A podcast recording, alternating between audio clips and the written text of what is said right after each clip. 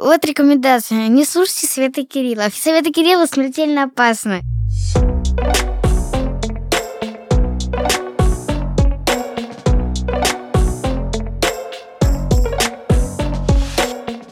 Вы слушаете 6+. Подкаст «Мост» между тем, что взрослые называют реальностью, и тем, как дети эту реальность воспринимают. Каждый выпуск мы разговариваем о чувствах и эмоциях, учебе и хобби, любви и будущем. Дети здесь говорят открыто, а мы показываем, что их голос важен. Меня зовут Женя Таличенкова. Мне 27 лет, мои соведущие Кирилл, ему 11, и Нина, ей 8. Ребята, привет. Здравствуйте. Партнеры этого сезона. Федеральная сеть детских садов и клубов раннего развития, «Бэби-клуб» и парк развлечений «Сказка». Этот подкаст мы пишем в студии Red Barn.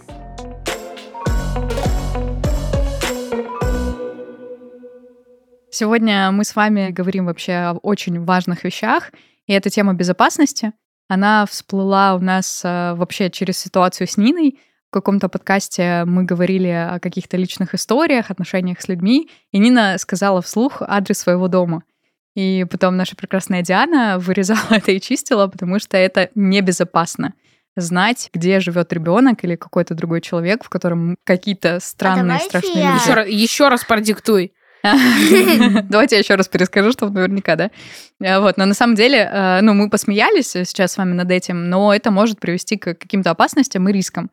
И поэтому нам и захотелось поговорить с вами о безопасности в интернете, о безопасности среди сверстников, о безопасности в школе и поведения со взрослыми в каких-то общественных местах. Вообще охватить все сферы безопасности ребенка и как можно родителям повысить уровень защищенности. Как вы считаете, в каких случаях вы абсолютно уверены в своей безопасности? Когда вам можно доверять, расслабиться и вообще больше никогда не думать в этой какой-то локации или с этими людьми о том, защищены ли вы? Нигде.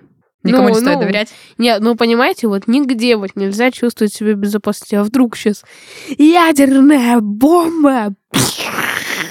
Плюс 100 к твоей тревожности. Потом дальше, что в школе тоже небезопасно, а вдруг там... А дома с родителями? Вот такой вопрос. Безопасно ли вам дома с родителями, когда вы под присмотром и рядом взрослые ваши ответственные? Нет, могут же вдруг... Нет, в лице родителей? Напасть. Террористы какие-нибудь? Спускаешься ты такой в лифте, а там 10 маньяков с твоей фоткой. Но это все-таки про твою тревожность, Кирилл. Но в целом, наверное, перефразирую свой вопрос. Давай, Нина. Конечно же, мне, как кому, но мне дома небезопасно. Почему? Потому что у меня живут дома 2 террориста. Младшие дети? Братья и сестры, понятно. Да. И получается, что ваша реальность детей и вообще ваше детство, оно не защищено нигде, ни в школе, ни дома. Да, почему и во взрослом возрасте нельзя чувствовать себя безопасно? Вообще никогда. Отлично, на этом мы закончим, ребят, с этого начнем, на этом мы закончим. Все бесполезно, смиряйтесь с тем, что жизнь сплошна опасностей. Вы понимаете, в бункер вы сели, да, запасов еды вроде много, да, всего много, воды много, да, генераторы есть, электричество, да. А вдруг интернет вырубили? Или еще и хуже, еда закончилась. И потом же может быть то, что все, можно сейчас уничтожить. Ага, и получается, что по сути-то тревожиться нам всегда есть о чем. И это правда, потому что на протяжении всего становления человечества у человека была масса поводов для тревог, для страхов, причины. Поэтому, собственно, мы когда говорили про эмоциональный интеллект, мы отметили, что у нас отвращение, злость, страх и такие какие-то тревоги превалируют над позитивными чувствами, светлыми, и это нормально для человека. Но все-таки давайте сегодняшний выпуск подкаста посвятим рассуждению о том, как минимизировать риски и как увеличить свою собственную защищенность и защищенность своих близких.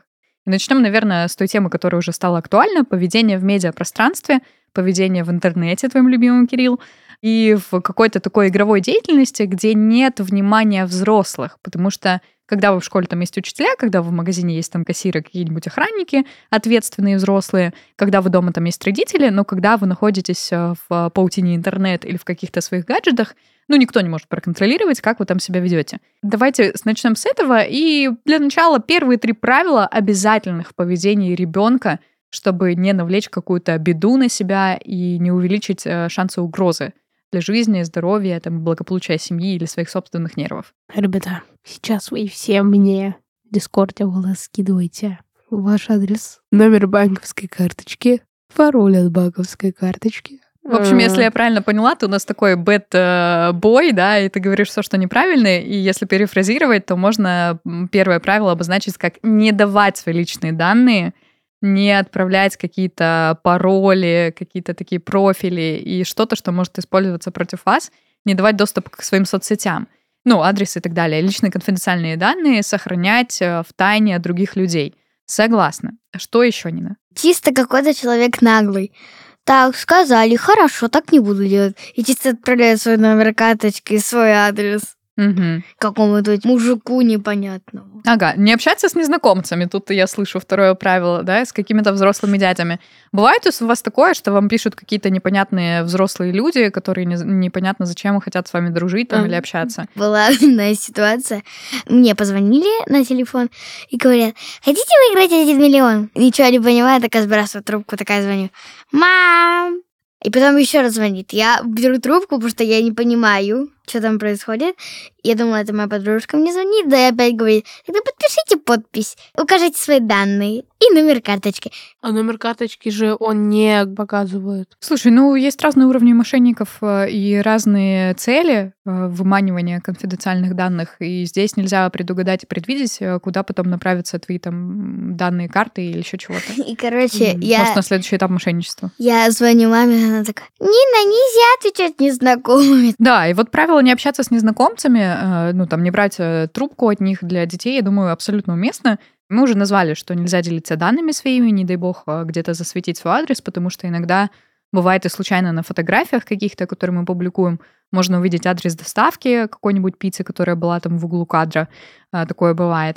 Можно случайно там засветить какие-то названия улиц, или бывает такое, что геолокация отмечена автоматически, с телефона нужно проверять и удалять такие вещи. И, естественно, не знакомиться и не общаться с людьми, которых вы лично не знаете в интернете. И что еще важно, чтобы повысить шансы своей безопасности, как третье правило вынесем. Чего делать в интернете не стоит и нельзя? Ну, я сейчас, можно, немножко не про интернет? Давай. Ну, если про третье правило, не нужно помогать взрослым. Ну, именно своим родным можно, потому что ну, ты им доверяешь, а вот именно как незнакомым лучше не помогать. Да, особенно если они тебя когда-то активно эмоционально вовлекают, что там, не знаю... У меня есть котенок, иди посмотри. И вдруг тебя в багажнику так пинают, такие закрывают. И такая дюнь-дюнь-дюнь, все. А ты там была? Да, в этой ситуации тебя в багажник засунули. Нет, это как раз-таки, видимо, с Ниной уже были какие-то разговоры о профилактике каких-то таких трагедий.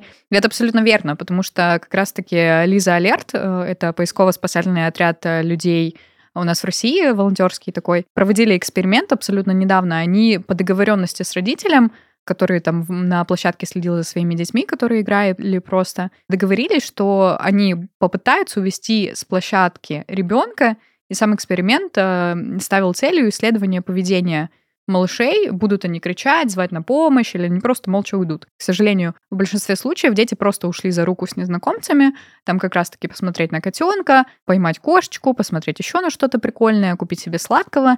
И даже те, которые сопротивлялись как-то и отталкивали руку, не стали кричать.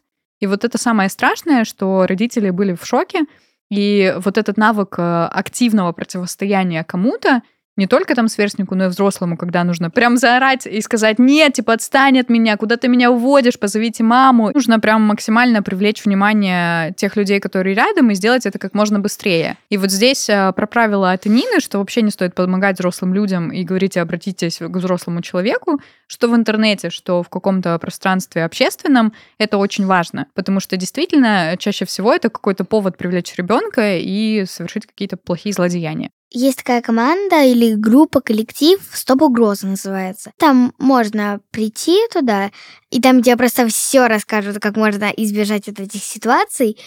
Мы как раз разговаривали, ну, где-то в прошлом модуле об этом. Угу. И если тебя все-таки уж преследуют, то лучше бежать, знаете, куда? В общественные места. Потому что там у тебя просто любовь спасет. Да, когда тебя преследуют, очень важно привлекать вообще ответственных каких-то взрослых, которые рядом, либо вообще звать на помощь любых людей. Но самое важное — привлекать внимание, не молчать, не замирать, не сковываться, потому что у нас же есть вот эти три реакции: бей, беги, замри. Если ты ударишь взрослого, результата будет никакого. Попытаешься убежать, возможно, тебя тоже догонят. Но если ты замрешь, то ты никакого противодействия не сможешь оказать, это хуже всего реакция. И поэтому ваша «бей и беги» чаще всего заключается именно в призывах о помощи, в посылании каких-то сообщений маме, если есть возможность, о том, что происходит какая-то беда. И, конечно же, крики, отбивания и какие-то такие вещи, если в прямом столкновении, они возможны. Но, возвращаясь к интернету, все специалисты сходятся во мнениях, что когда идет какая-то травля, угроза, манипуляция, шантаж от взрослых, если возникает какая-то опасная ситуация, нужно сказать об этом родителю или какому-то взрослому, которому вы доверяете. И не бояться, что вас там поругают, как-то будут критиковать за ваше поведение, а с надеждой, что вас защитят и помогут разрешить эту ситуацию. Потому что если вы не скажете о какой-то опасной для вас ситуации, то потом последствия могут еще больше разрастись в масштабах, и будет гораздо сложнее разрешить ситуацию после, чем если вы уведомите родителя с самого начала. И не стоит ожидать, что родитель будет ругать, будет недоволен. Это не так страшно, если будут какие-то негативные эмоции по поводу вашего поведения, но гораздо важнее, чтобы вас защитили и помогли с этим разобраться, чтобы вы там не оставались в одиночке, потому что страх парализует. И как раз-таки из страха мы действуем часто не во благо себе, а вообще во вред. Когда мы уже на крючке у манипулятора, и это самый большой крючок, страх разочарования близких, что он там узнает какие-то компрометирующие факты о вас. Вот это не самое страшное. Страшное, если вы останетесь там один на один с преступником, который вас уже старше, хитрее и действует на ваших эмоциях.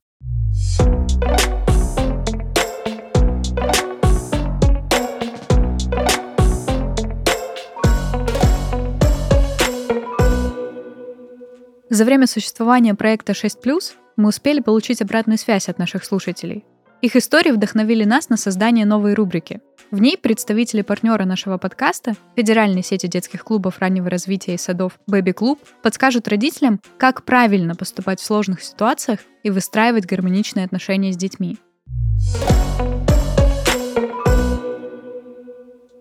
Для сегодняшнего выпуска мы выбрали такой вопрос от наших слушателей. Я стала замечать, что дочка постоянно мне врет. Не знаю, как ее отучить от этого. Что мне делать и как вернуть доверительные отношения с ребенком? Ситуация непростая. Разобраться в ней нам поможет Оксана Аганезова, куратор поддержки федеральной сети детских клубов и садов «Бэби-клуб».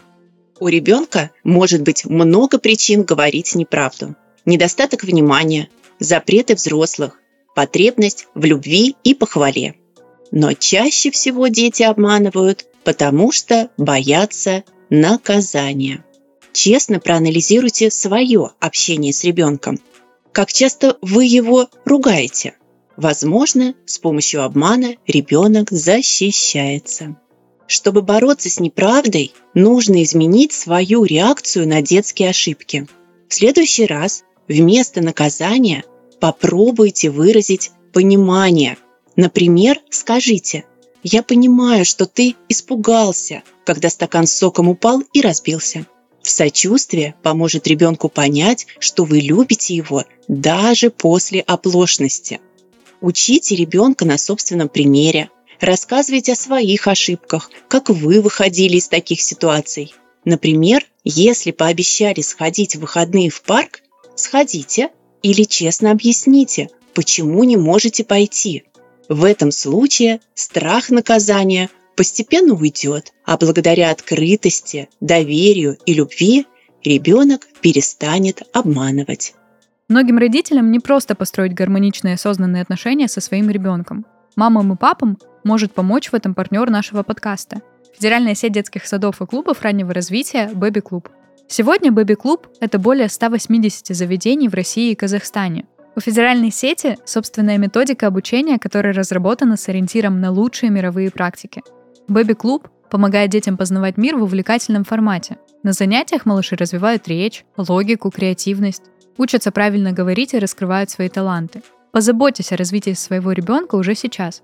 Переходите по ссылке в описании подкаста и записывайтесь на пробные занятия в ближайший «Бэби-клуб».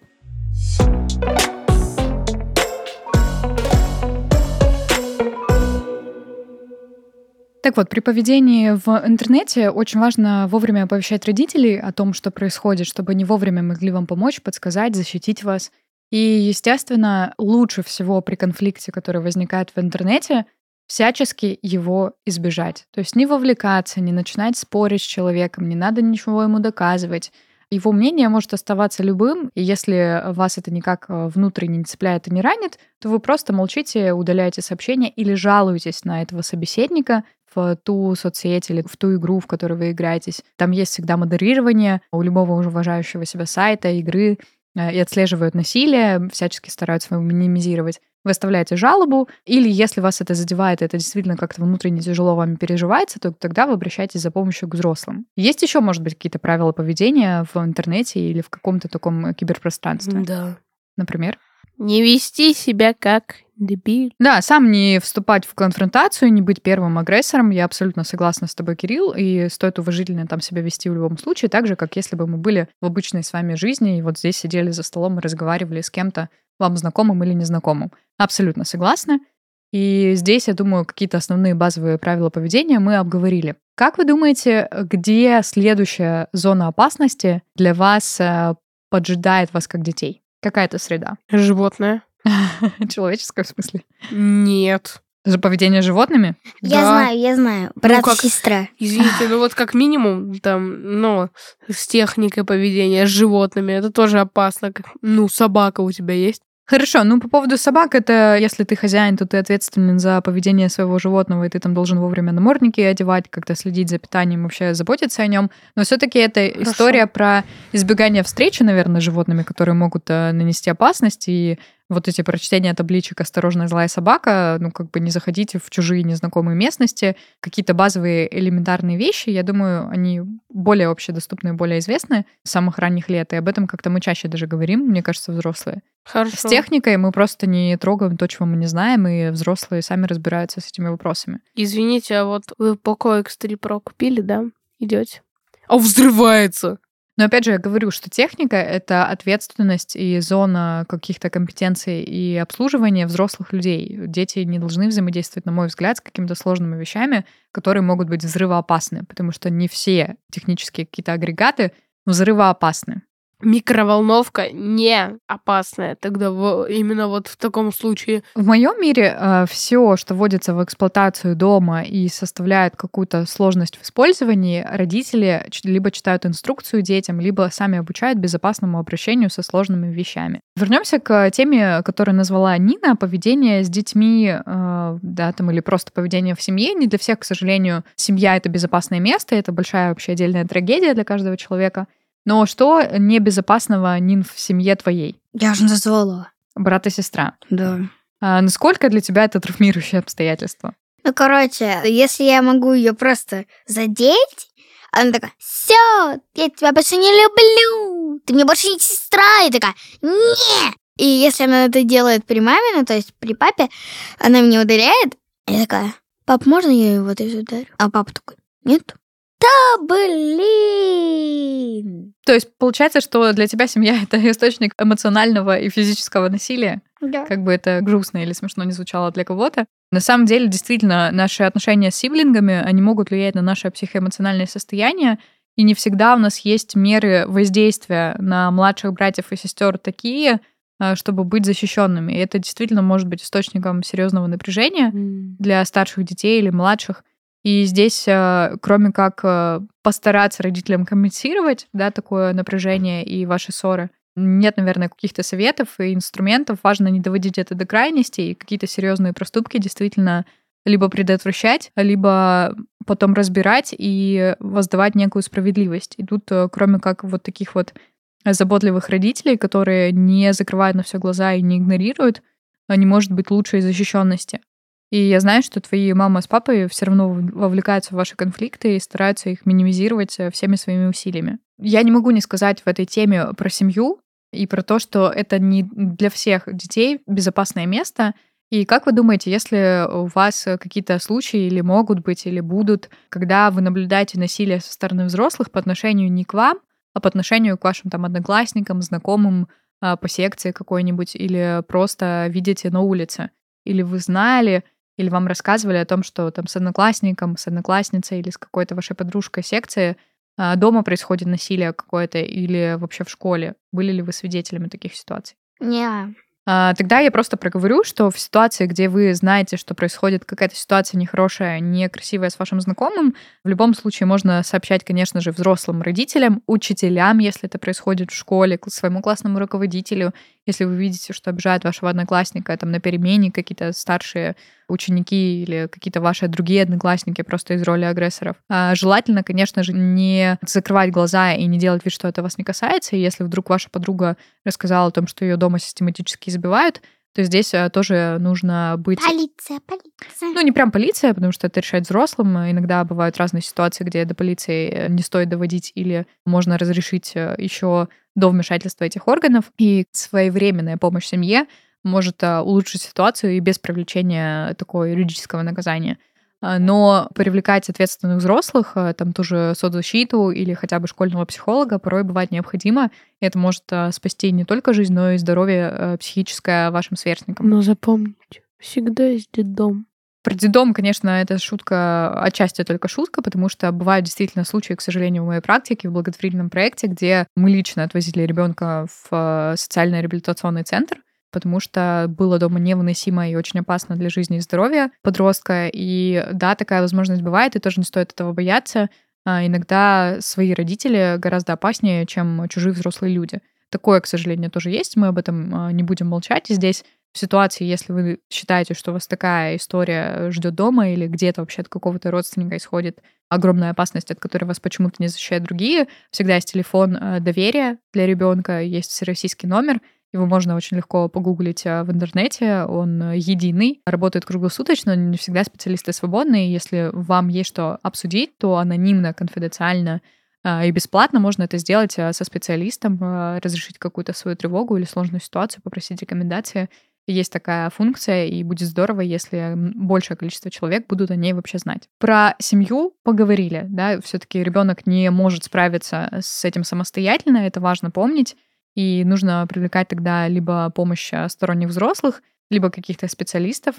Нина сейчас показывает жест, что она в опасности, зажимает большой палец остальными пальцами руки. Да, потому что меня скоро ждет жестокая карма. На самом деле очень здорово, что вы информированы. Меня безумно радует, что вы знаете такие социальные жесты, что вы, значит, осведомлены и находитесь в состоянии, опять же, какой-то осознанности. Здорово, если ты будешь применять этот жест по назначению, и вообще можешь на него реагировать. Понятно. Это уже про какую-то такую профилактику насилия и таких опасных ситуаций. И здесь про вот этот жест, который ты показываешь, очень важно его не использовать зря, потому что есть такая поговорка, что если кричать «волки-волки» в той ситуации, когда действительно будет опасно, уже не будут реагировать серьезно какие-то такие проявления, потому что эти жесты, они имеют традиционную символику, если использовать их по назначению, они перестают работать.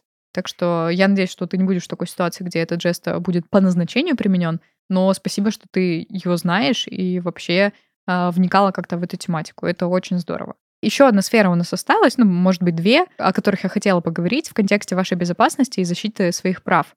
И, конечно же, если мы поговорили о семье и кибер какой-то безопасности, нам осталась школа. В школе безопасности нету как таковой. Не, ну знаете, безопасность, когда ты в первом классе подружился с 11-классником. Это вот безопасность. Но это не для девочек, только для пацанов такой раскрыт. А если 11-классник становится источником твоей опасности, а раньше он отвечал за твою безопасность, то как быть? Не, ну, словами решать. Так, смотри, я тебе сейчас дам 1000, а ты меня не тронешь. Да, а вот у девочек, типа, они говорят, фу, пятиклассница, не будем с ней общаться. Ну, ты сейчас назвал две действительно важных темы, два источника какой-то опасности. Это старшеклассники. Они могут, да, как-то устраивать свою дедовщину в школе. Я, кстати, как-то... сам по факту старшеклассник. А что делать, если мы старшеклассники, и мы с Евой наносим больше урон не своим одноклассникам, а самим себе? Учителю. Да, и вот третья тема, спасибо, Нина, что обозначила. Действительно, отношения с учителями — это какая-то такая история конфликтогенов обычно. История отношений старшеклассников с теми, кто их младше, и, конечно, со сверстниками. Вот обычно три таких поля минных, по которым мы все ходим. И здесь, как вы думаете, какие вообще меры поддержки вас и защиты могут работать вам на пользу? Какие вы уже знаете? Ходи в качалку, ты накачаешься, станешь бодибилдером и их всех побьешь, потому что они тебя обижали. Опять лайфхак. Ну, в целом, из твоей мысли можно выбрать какие-то зерна истины, быть достаточно конкурентным в той среде, где статус определяется какими-то возможностями и твоими достоинствами. Это хорошая мысль. Если, да, там сейчас ценятся у вас физические какие-то возможности и красота, то, ну, неплохо было бы какими-то плюсами и преимуществами в конкурентной среде попользоваться и вообще их создать. Быть достаточно осведомленным в каких-то темах, быть активным социально тоже это как-то повышает баллы в школьной среде и может повысить ваш статус.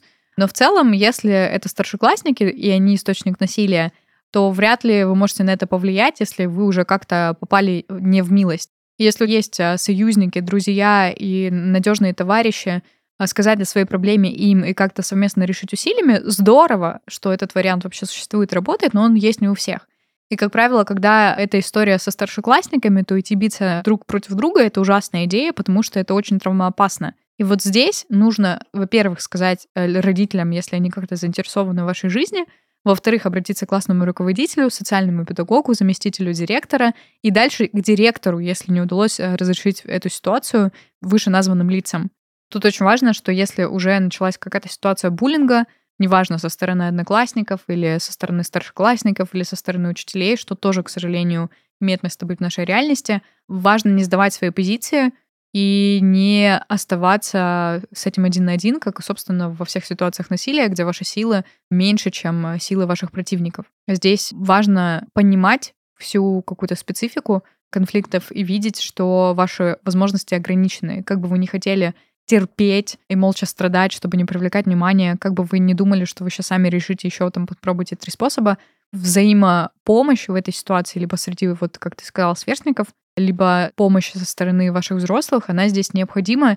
И, как правило, дети очень много тратят энергии, сил и какого-то своего здоровья на попытки уладить самостоятельно. Поэтому я еще раз обращаю внимание, что ситуация с какими-то конфликтами, где задействовано больше 2 человек, они обязательно должны быть в поле взрослых. И, к сожалению, даже находясь в поле там классного руководителя, не всегда меры эффективны, и нужно доходить до разрешения, где есть точное прекращение конфликта или завершение примирением даже, потому что я знаю многие случаи, где после качественной профилактики психолого-педагогической там, со стороны школьного психолога, социального педагога, со стороны обоих родителей, вернее, с той стороны родители были, могли договориться, понять друг друга, провести нужные меры воздействия внутри семьи, внутри школы, и дальше конфликт был не просто исчерпан, а отношения обрели новую возможность к дружбе и какому-то сближению с пониманием боли друг друга и сильных сторон. У меня вот случай был, я с одноклассником подрался, 10 секунд прошло. Он говорит: а давай дружить. Согласился с ним? Да. А вы разобрались вообще, из-за чего был сырборта? Да там в футбол играли как-то не так. А, просто эмоции? Свалил и всё, да. А, эмоции вас накрыли, и вы не смогли удержаться. Давай дружить. Давайте же дружить. Это самое быстрое примирение в мире, 10 секунд. Да, и супер, что в таких ситуациях конфликта не всегда мы обезличиваем личность, потому что страшнее всего, на мой взгляд, в таких больших историях каких-то враждебных отношений это воспринимать человека какого-либо или людей как своих врагов и не видеть их какие-то хорошие качества, положительные поступки, не понимать их мотивацию, переставать думать о том, как вы вообще в эту ситуацию попали. Вот там, где появляется враг и абсолютное безразличие к его чувствам и к их мотивации, к его благополучию, как правило, конфликт неразрешим. Но если вы можете увидеть в другом человека, просто который неправильно поступил с вами, был несправедлив, но при этом оставляете какой-то шанс и возможность прийти к какому-то взаимовыгодному соглашению или не разрушать друг друга дальше и ищете какую-то мотивацию и силы для того, чтобы прийти к этой ноте, там гораздо больше возможностей для того, чтобы конфликт примирился в лучшую сторону. Но это мы говорили про сверстников, буллинг, какие-то опасности и угрозы, исходящие от них. Здесь можно прям отдельный вообще подкаст писать. Там просто кладезь мер. Но, как правило, если мы говорим про детей, особенно у нас 6+, да, подкаст, то там нужна помощь со стороны. Но что мы будем делать, если мы сталкиваемся с угрозой в школе от учителей? Заявление в суд. Заявление в суд, как бы это сейчас смешно и слишком страшно не звучало, иногда Есть и такая мера, когда доходит до прокуратуры или до полиции, где осквернение и унижение там достоинства человеческого, где ложь, клевета, физическое насилие или серьезное эмоциональное насилие, приведшее к ужасным последствиям, это действительно материалы для дела и какой-то не просто административной даже ответственности, а иногда и уголовной. И, к сожалению, мне такие случаи тоже известны. Но давай поговорим, Нина, все-таки про твое поле, там, где, наверное, не доходило до судов. Были ли какие-то конфликты, где насилие и небезопасность имели место быть? Не, ну, смотря кто. Если мы, то тогда, конечно же. Вы обижали учителей? Да, мы просто ржали на уроке с Евой. Она сейчас моя лучшая подружка, просто может наш учитель сказать, и мы такие... У нас просто ор и хохот. В общем, срываете дисциплину на уроках, да? Ага. Без этого никак. У нас было такое, что мы просто ничего не было, и мы такие вели себя как ангелочки. И мы с Евой придумали такой план. Ева, смотри, мы будем себя вести всегда хорошо, и потом учитель будет сам нас веселить на уроках, потому что мы будем такие... Няшки. Да. Ага, а вот ну, смотри, тут как бы просто нарушение дисциплины — это действительно причина дискомфорта, но вы, если не оскорбляли человека, не унижали специально, не ставили себе цель как-то вывести ее из себя, то сложно назвать это насилием. Но в целом, когда да, вот ученики себя плохо ведут, как вы думаете, какая мера воздействия защиты вас, ну и ваших там интересов, там, чтобы урок проводился качественно, чтобы не отвлекались и не теряли время на какие-то их шутки, которые вам не нужны. Вот чтобы не было таких моментов, и в целом можно было защитить учителей от каких-то унизительных для них высказываний. Какие способы есть воздействия на ваших сверстников-учеников, если вы видите, что оскорбляют и унижают учителя, и вообще разлагают дисциплину, и отбирают ваше время учебы, и снижают тем самым качество вашего образования? Ну, что можно сделать? Если ты, допустим, староста класса, выходишь, просто заранее с учителем договариваешься. Можно я, пожалуйста, к доске выйду и речь скажу какую-нибудь? Подожди, и что в этой речи такого? Вы все! И унижаешь их? Разве это способ решения? Нет, ну, нет, как бы то, что вот это, как бы, к минимуму неприлично, там, сказать можно. Насилие порождает насилие. И всегда, даже если в этот момент вы успокоитесь, напряжение, которое складывается у того, кого сейчас обозвали, оно выльется чуть позже, еще с большим запалом, потому что все это начало конфликта. И здесь, возможно, я согласна с тем, что диалог и вообще разговор о каких-то морально-нравственных ценностях, о каких-то идеях и подсвечивание того, что люди мешают друг другу, и этим ухудшается их положение, и действительно какое-то пренебрежение дальше и охлаждение отношений может повлиять. И, возможно, просто разговор о необходимости уважать учителя и соблюдать правила поведения для кого-то, особенно на начальных этапах нарушения правил, может сработать. Как идея вполне оставляем. Еще способ с классным руководителем. Ну, это ему уже сказать, да? Сказать, что у нас на уроках вот это вот происходит, да? Угу.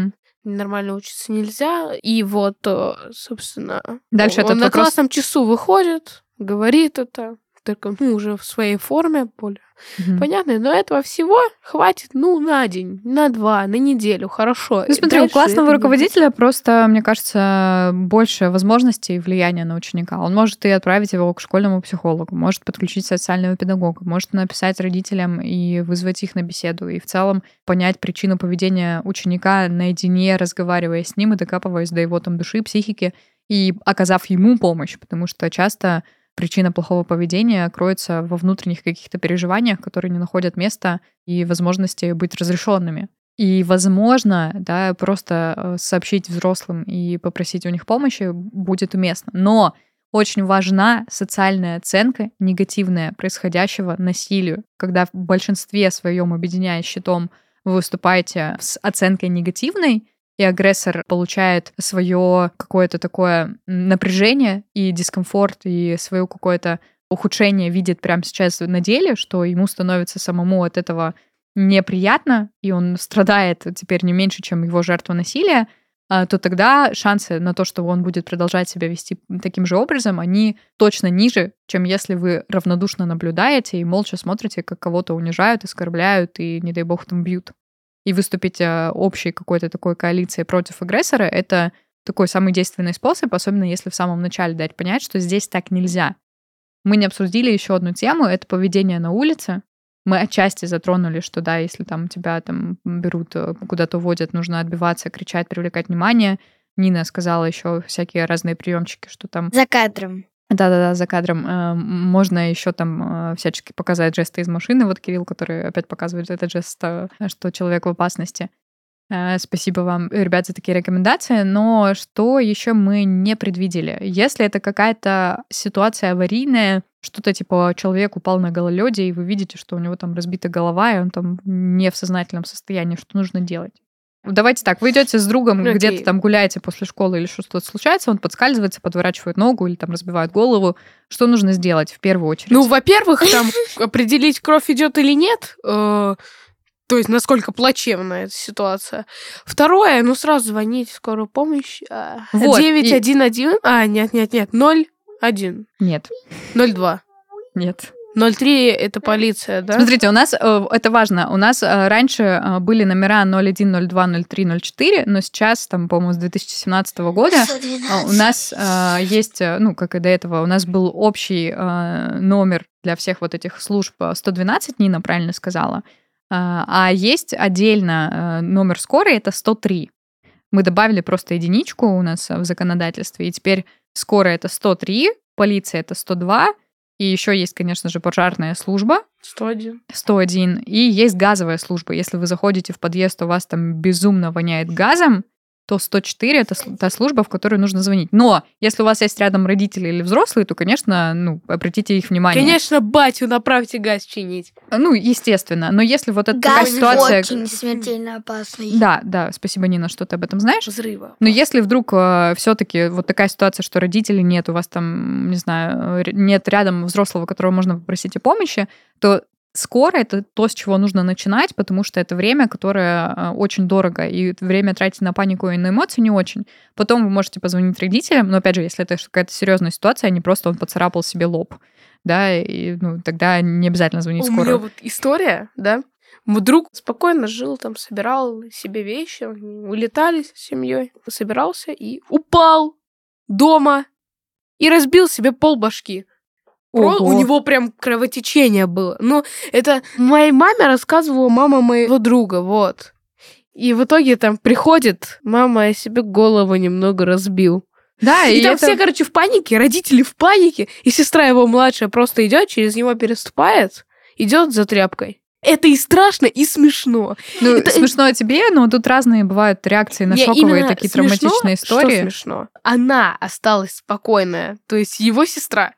Но я думаю, что здесь вопрос о том, что ребенок маленький просто не понимает последствий этого всего. И у него нет представления ни о смерти, ни об угрозе смерти. И тут очень важно, что есть разные шоковые реакции травматичные. У кого-то просто отрубает эмоции и чувства, а кто-то истерично хохочет. Хотя понятно, что это не смешная история для него.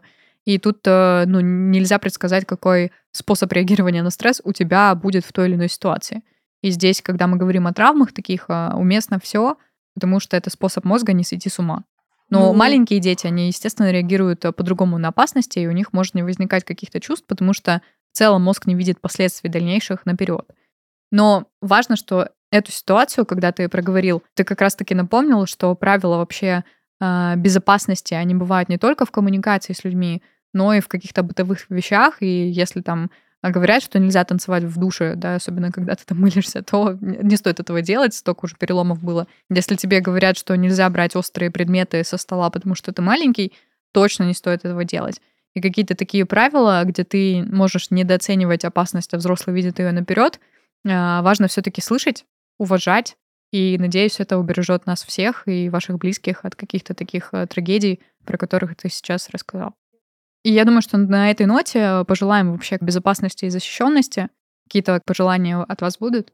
Смотрите, вы же все помните мои лайфхаки. Так вот, вот рекомендация. Не слушайте совета Кирилла. Все, советы Кирилла смертельно опасны. Ребята, это дезинформация. Спасибо большое, что были с нами в этой теме. Желаем вам безопасности, защищенности, и чтобы с вами не происходило ничего такого из тех случаев, которые мы сегодня обсуждали. Пока-пока. Всем бай-бай.